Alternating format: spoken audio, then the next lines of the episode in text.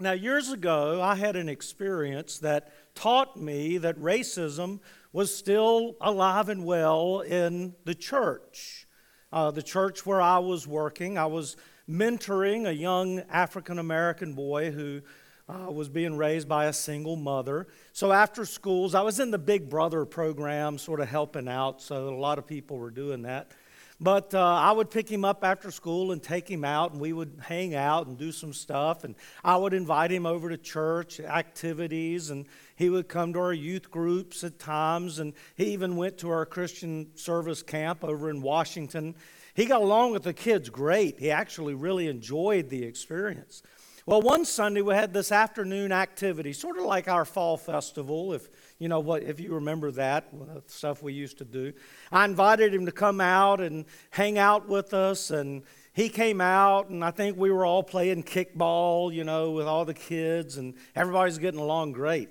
Later in the afternoon, uh, and actually early evening, I learned that uh, this had created somewhat of a stir. One older couple had driven into the church parking lot while we were out there playing kickball, and they had seen the young man. And as soon as they saw the young man, they turned their car around and they drove back home.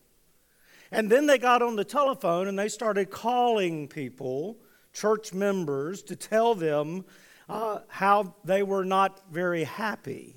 And then some of my youth leaders began to let me know that they weren't happy. In fact, one of them said, and it just makes me cringe even to think about what they said, "We have to send our kids to school with them, but we don't have to send them to church with them."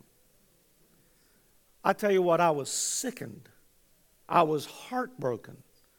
Because these people, th- these people I'm talking about would be the kind of people that would give you their shirt off their back. I mean, they were some people that I loved and worked closely with, and and yet on this topic, their hearts were darkened. I had a meeting with the elders and the preacher, and if not for that preacher, I probably would have lost my job. I probably would have. But he stood up for me and actually came alongside me and confirmed that we should be reaching out to this young man and try to make a difference in his life. And the church leaders let it be known to the rest of the church that the church is open to anyone who wants to come to know Christ. Now, while the world may cast some people to the outside because of the color of their skin, Jesus welcomes everyone to come to know him and to have a relationship with him. And the body of Christ, the church, should resemble that. Outside in is the theme of this series we've been doing in the book of Acts. Today's the last message out of that series. But Luke was the author of Acts and also of the Gospel of Luke. And Luke was an outsider. He was the only non-Jewish author of the Bible. And yet, through his words and his account of the life of Jesus and of the early church, we who were on the outside, because I think most of us in this room and watching online uh, come from a Gentile background, okay? We were not Jewish people. We were not in the original family of God, if you will. And so those of us who were really on the outside can discover what it means to be on the inside. Now, there are those who have the view that if you have the wrong color, now what they mean by that is if you're not their color, which is sort of ridiculous. But they they think that if you're not, if you have the wrong color, then you're on the outside.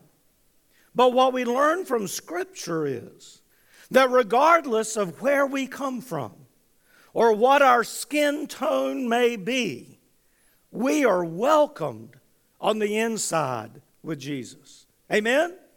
Amen. Amen. As all of us know, the problem is that people don't know Jesus. I mean, they may go to church, but that doesn't mean they know Jesus. They may even serve as church leaders, but that doesn't mean that they know Jesus. You see, the world wants to divide us.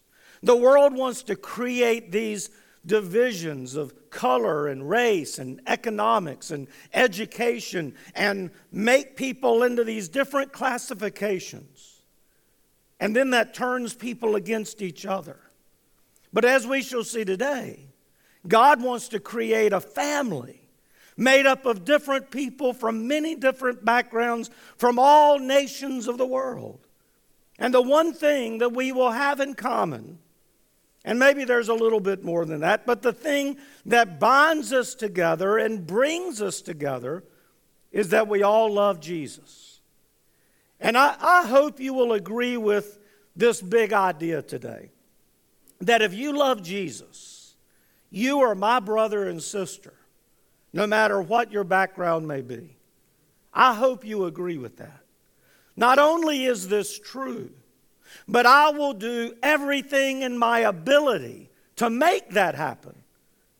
In other words, I want people who are different than me to be my brothers and sisters in Christ. Do you? I hope you do. That was the view of the early disciples, and it should be our view today. Now, Paul, as we read in Acts seventeen, was in the thriving and bustling city of Athens.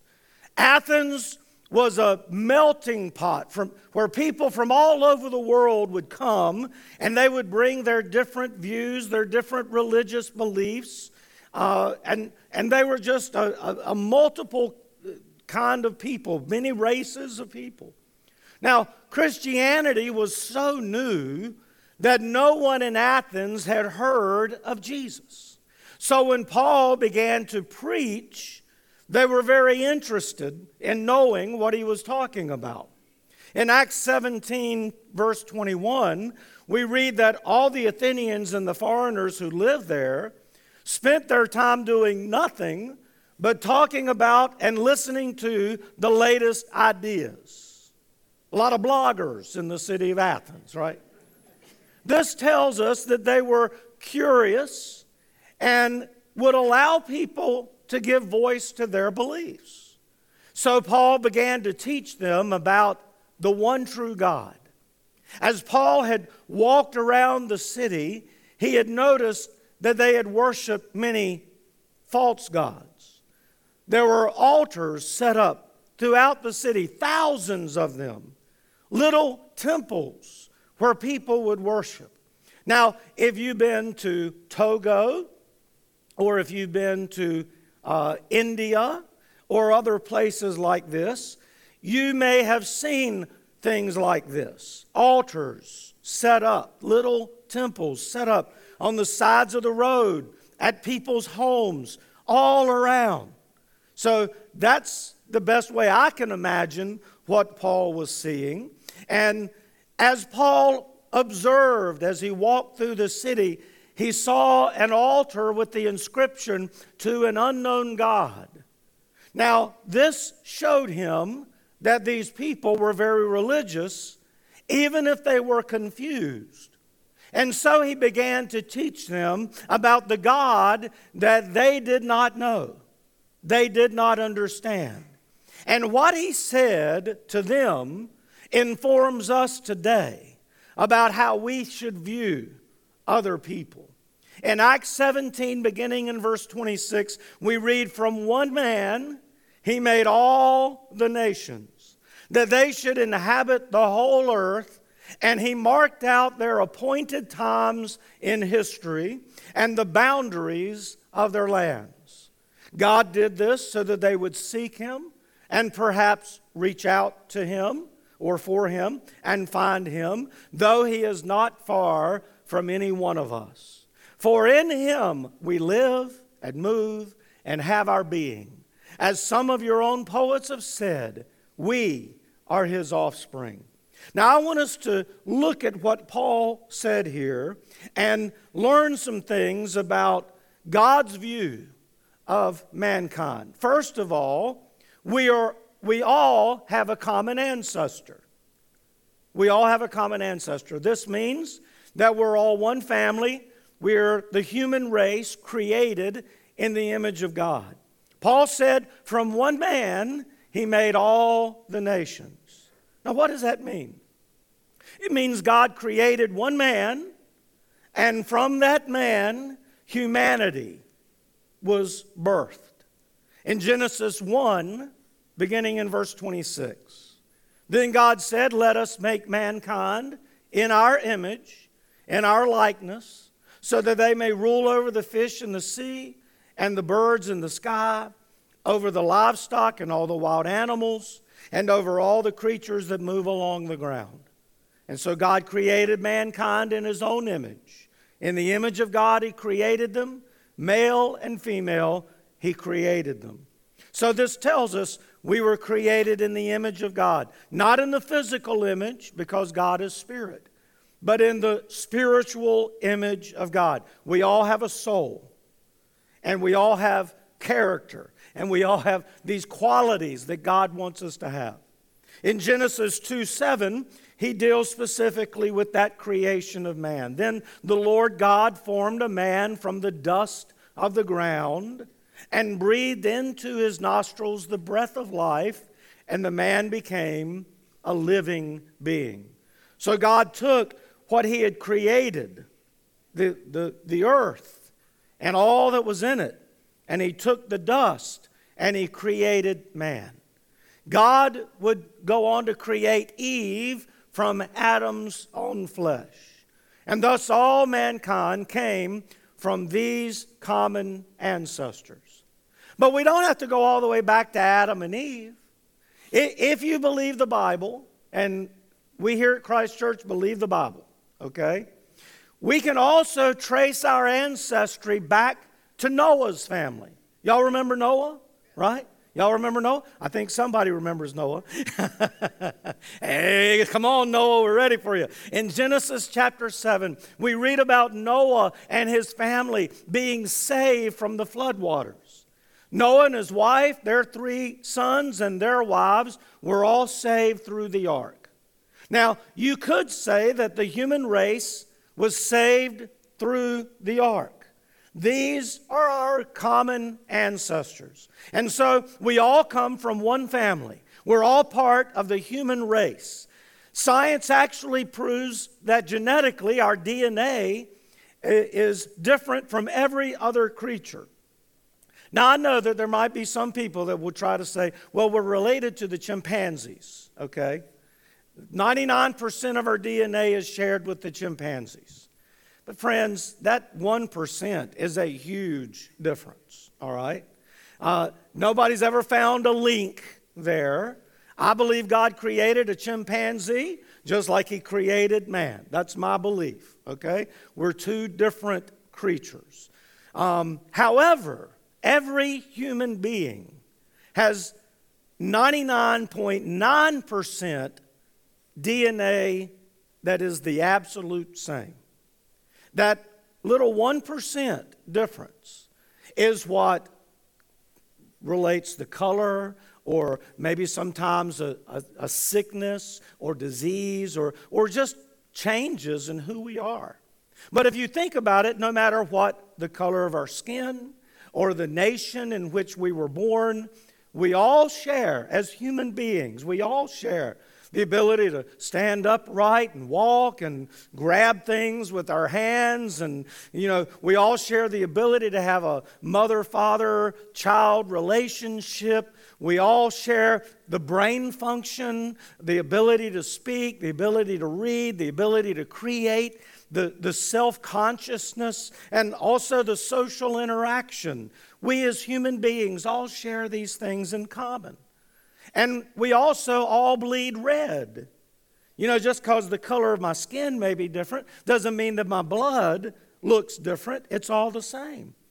And spiritually speaking, we all sin. We all need grace. Amen? So we are one race, the human race, created in the image of God. Now, secondly, God determined when and where we should live. Now, this means that we are not an accident. Who you are is not an accident. Now, the text tells us that God determined uh, where they should inhabit the whole earth, where, where they would be living, the appointed times in history that they would live. Um, that's in verse twenty-six, that they should inhabit the whole earth. And he marked out their appointed times in history and the boundaries of their lands. God's plan was that mankind would inhabit the entire earth. The earth was formed before mankind was placed in it.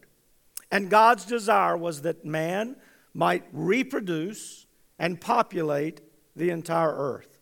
We go back to Genesis one again, and we look in verse twenty-eight.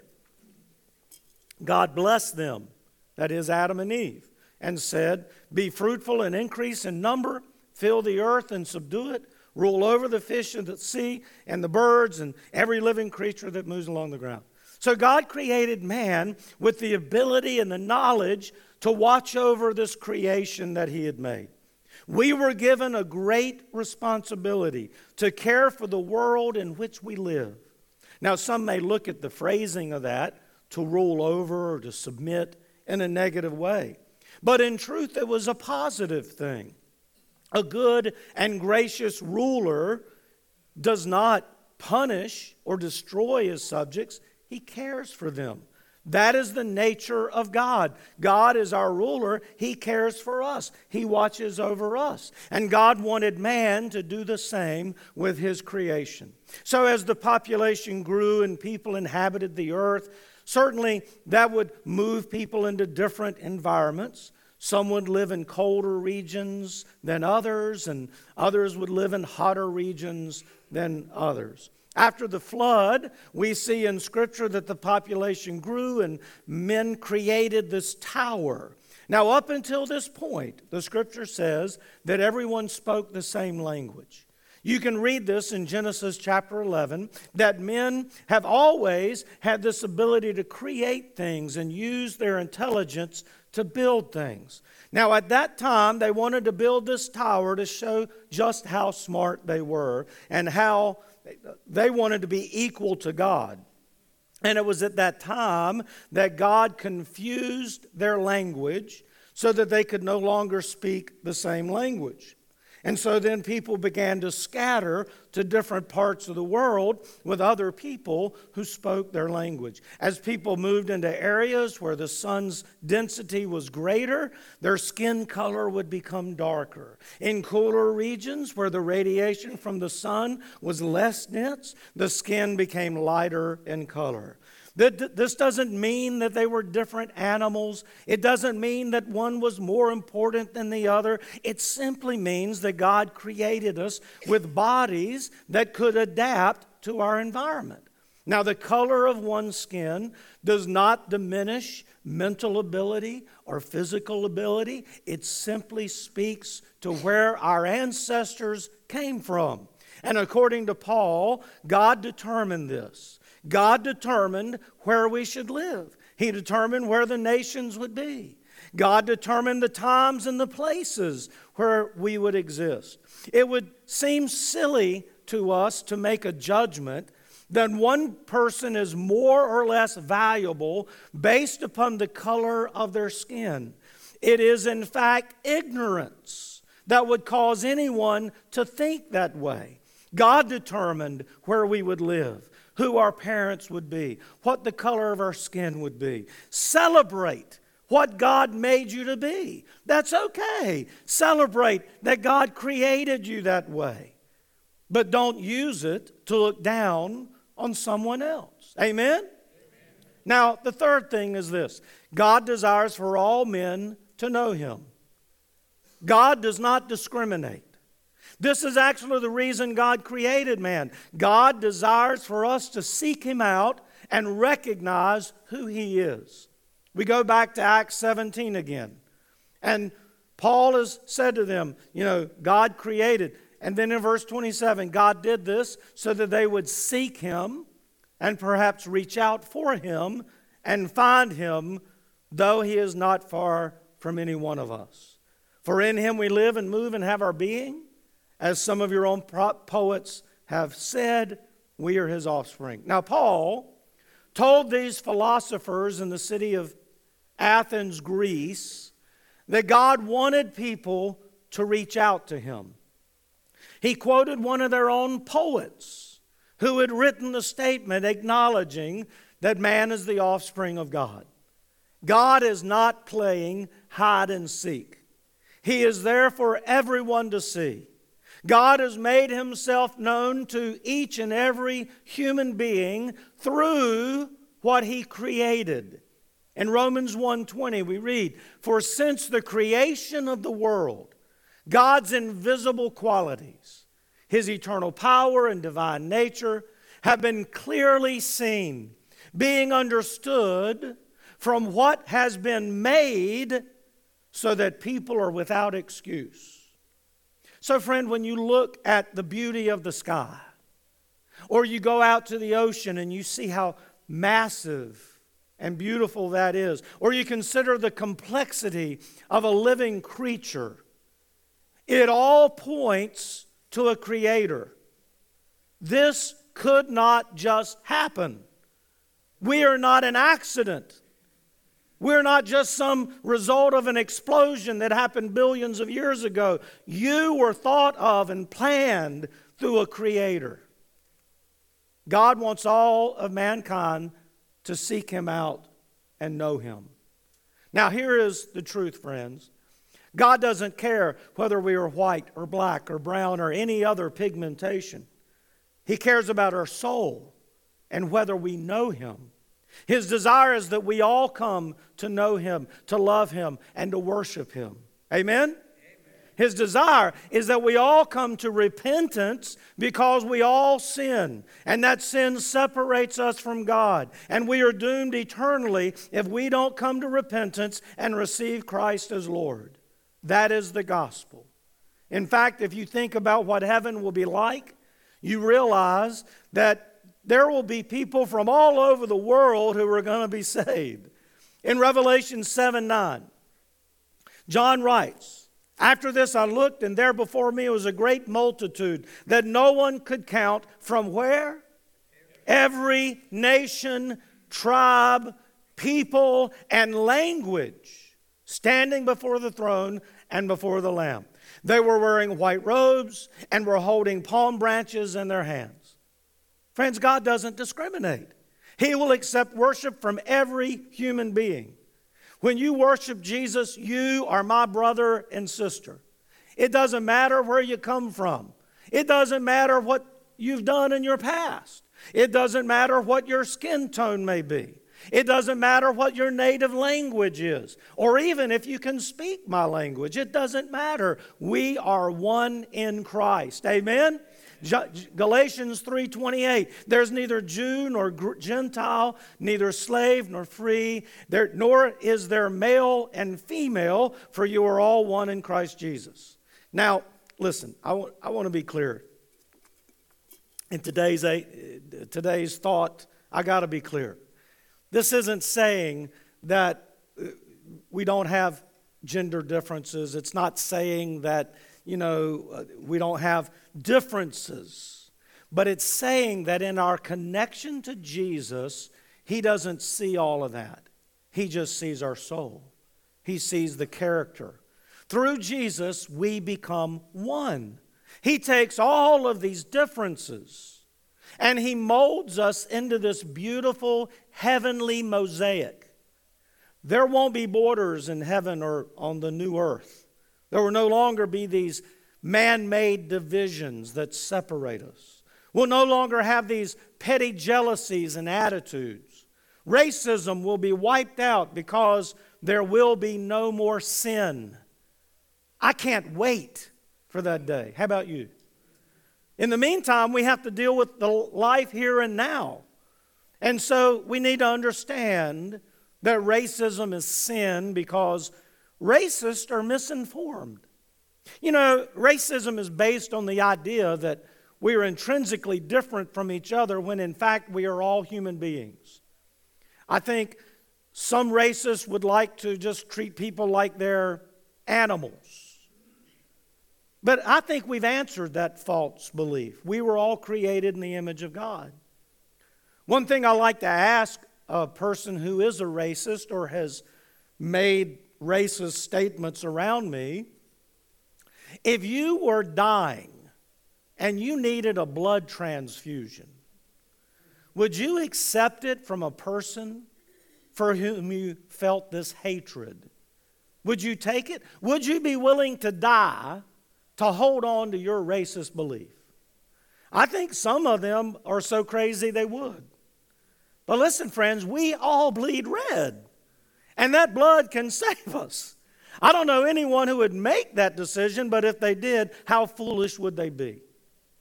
I guess some racists believe that people of different skin color are not human beings. And I know sometimes we treat each other that way. I know in Rwanda that was part of the issue. The Hutus believed that the Tutsis were nothing more than cockroaches to be quashed under feet. And when you have convinced a population of that, it's easy to do whatever you want to do to them. The Nazis did this too. Uh, the Japanese uh, in World War Two, uh, the images that we had in newspapers in America were very racist about Japanese. In wartime, this happens, doesn't it? We play off of racist sentiment. The Japanese did the same thing to the Americans, by the way. I mean, it wasn't just one-sided, both sides. Uh, I mentioned the Nazis portrayed Jewish people in a certain way. It was all racism attempting to create hatred for another group, to dehumanize that group so that they could do whatever they wanted to do to them. And friends, I would say this is sin. Would you agree with me? All right. So the, the racist is just ignorant. He's misinformed. Secondly, racist Christians, and that's sort of an anti, uh, uh, what, oxymoron, thank you. I think. Uh, racist Christians are betraying the heart of the gospel. God's heart is for all people to know him and be in his family. A racist would not accept a person who is different from them into their family.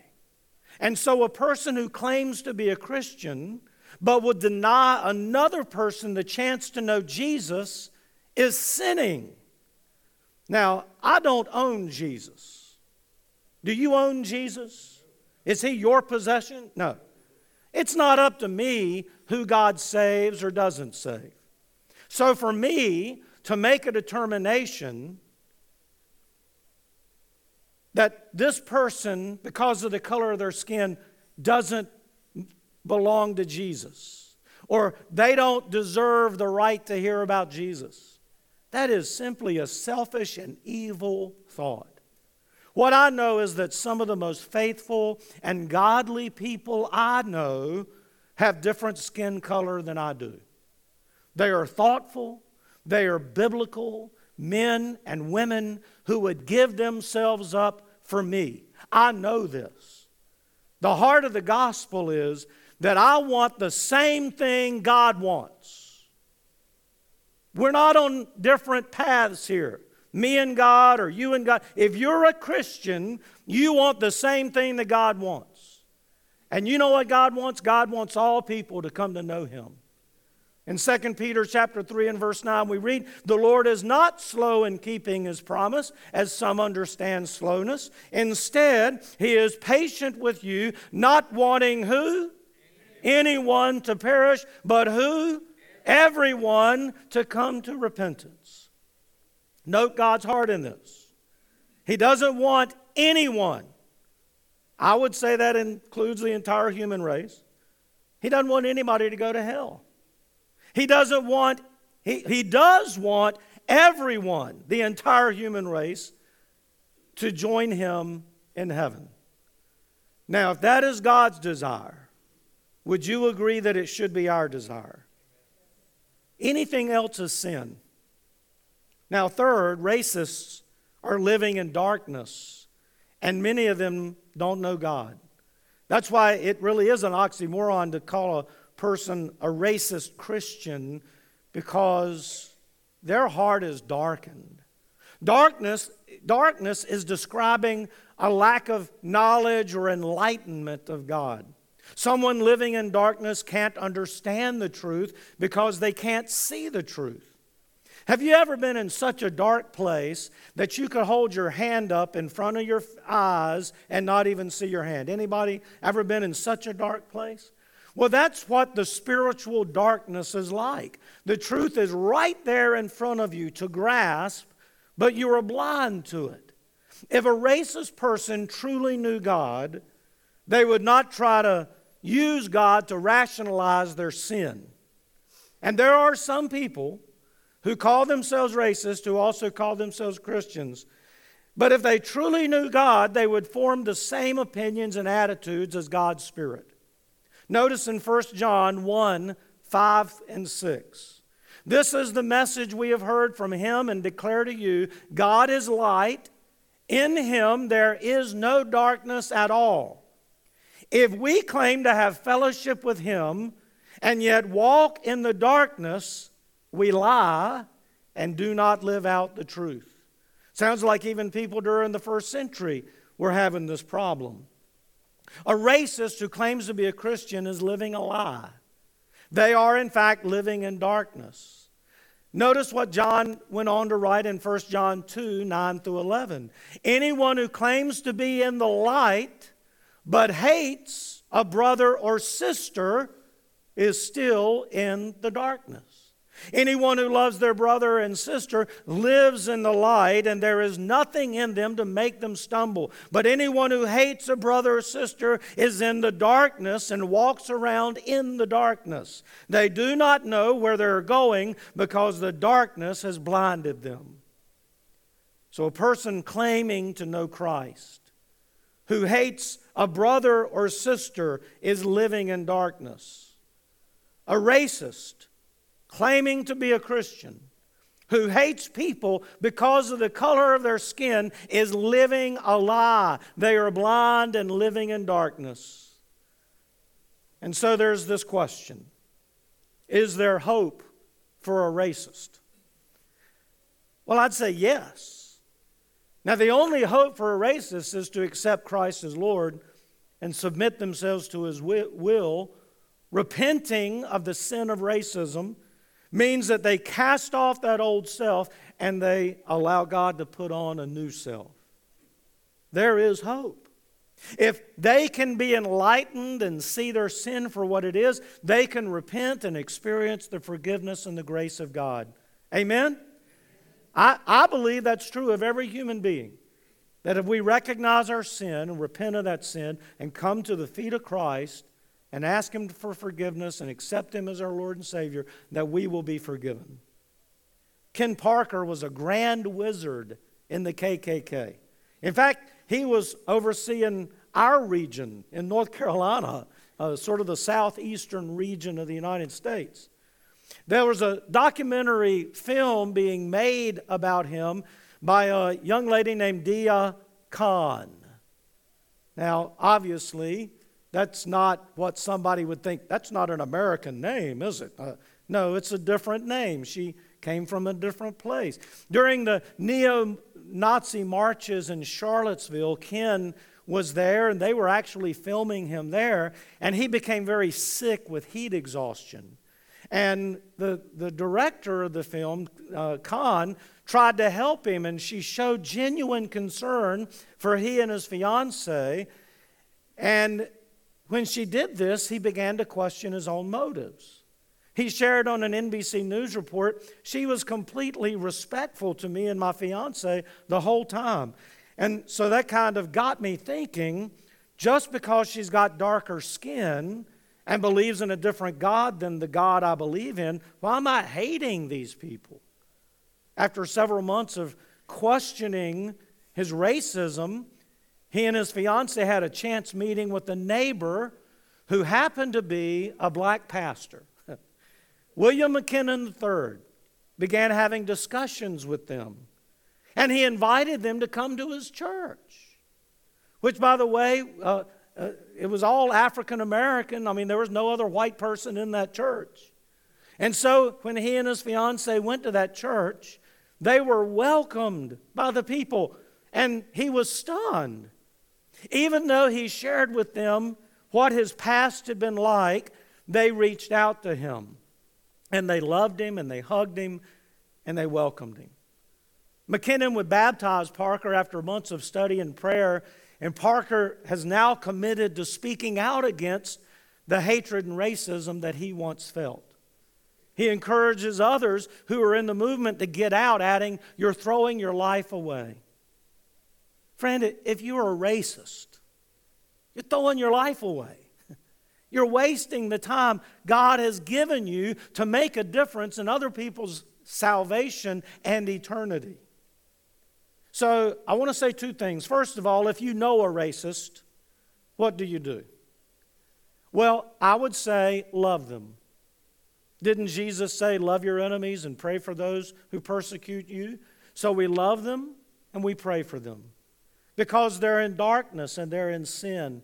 And Jesus loves them and wants to have a relationship with them, but that sin has separated them. So just like anybody else with any other sin, we need to love them and pray for them. And we need to have conversations with them.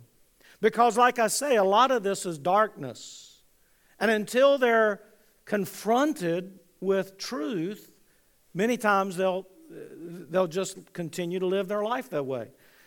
I would also say don't allow them to spew their racism around you. Make, make sure they know, listen, I don't agree with that. If they tell a racist joke, don't laugh at it. Speak up, confront it. Make it known that you don't agree. Silence is the equivalent of consent. You don't have to be rude or mean, but you can speak up just like you would if the person was involved in some other sin. Help them to see the sin for what it is. Do it out of genuine concern for them, not just being angry at them for being racist, but seeing them as God sees them, a soul that is lost. Anthony Evans has rightly stated, racism isn't a bad habit, it's not a mistake, it's a sin. The answer is not sociology, it's theology. And I thoroughly agree with Anthony Evans. Now, if you happen to be a racist person, what do you do? What do you do? Recognize and confess your sin. Come to the light, if you will. Do not make excuses for your sin. Years ago, I, I was talking with a gentleman who obviously had racist beliefs, and as we talked, he said to me, um, I was I was raised this way. This is the way I was taught from the time I was a little boy. I can't change. That's what he said to me. But I told him, you can change. The Holy Spirit can change you. And I thoroughly believe that. The Holy Spirit can change you. Don't make excuses. Don't say this is the way I was raised. Recognize it as sin. Confess that sin and repent of it. Ask God to give you a pure heart. Make the effort to view people from the heart of God. Recognize that all people have sin. Yes, everybody has sin. Don't condemn an entire group of people because you don't like what some people in that group do. Look, you can look at any group and find people who do bad things. And so if, if you're taking a group of people and you don't like their actions and you're judging that whole group of people because of the actions of these few, you just need to remember other people can look at you the same way. They can see the actions of other people who are like you and judge you based on those actions. So don't judge people by the color of their skin, but by the character of their life.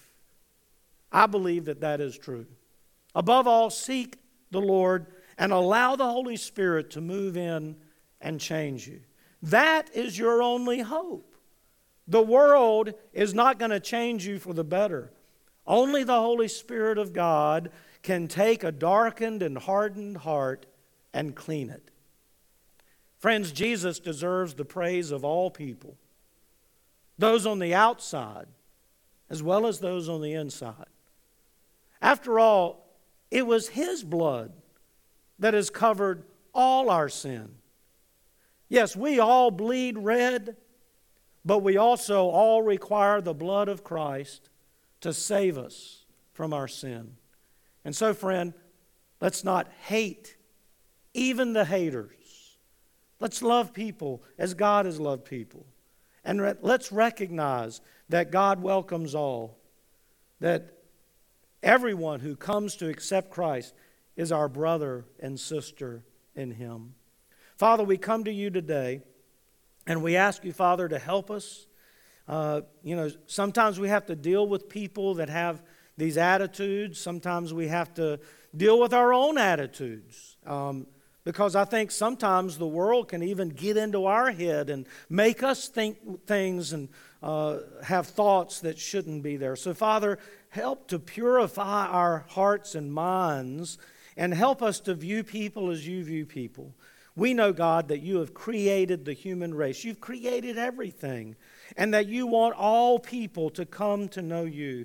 I pray, God, that every one of us would make a determination that we're going to do all within our power to, to allow you to use us to reach anyone, regardless of their skin color, regardless of where they come from, regardless of how much money they make or don't make, but that we would reach everyone we can for the cause of Christ.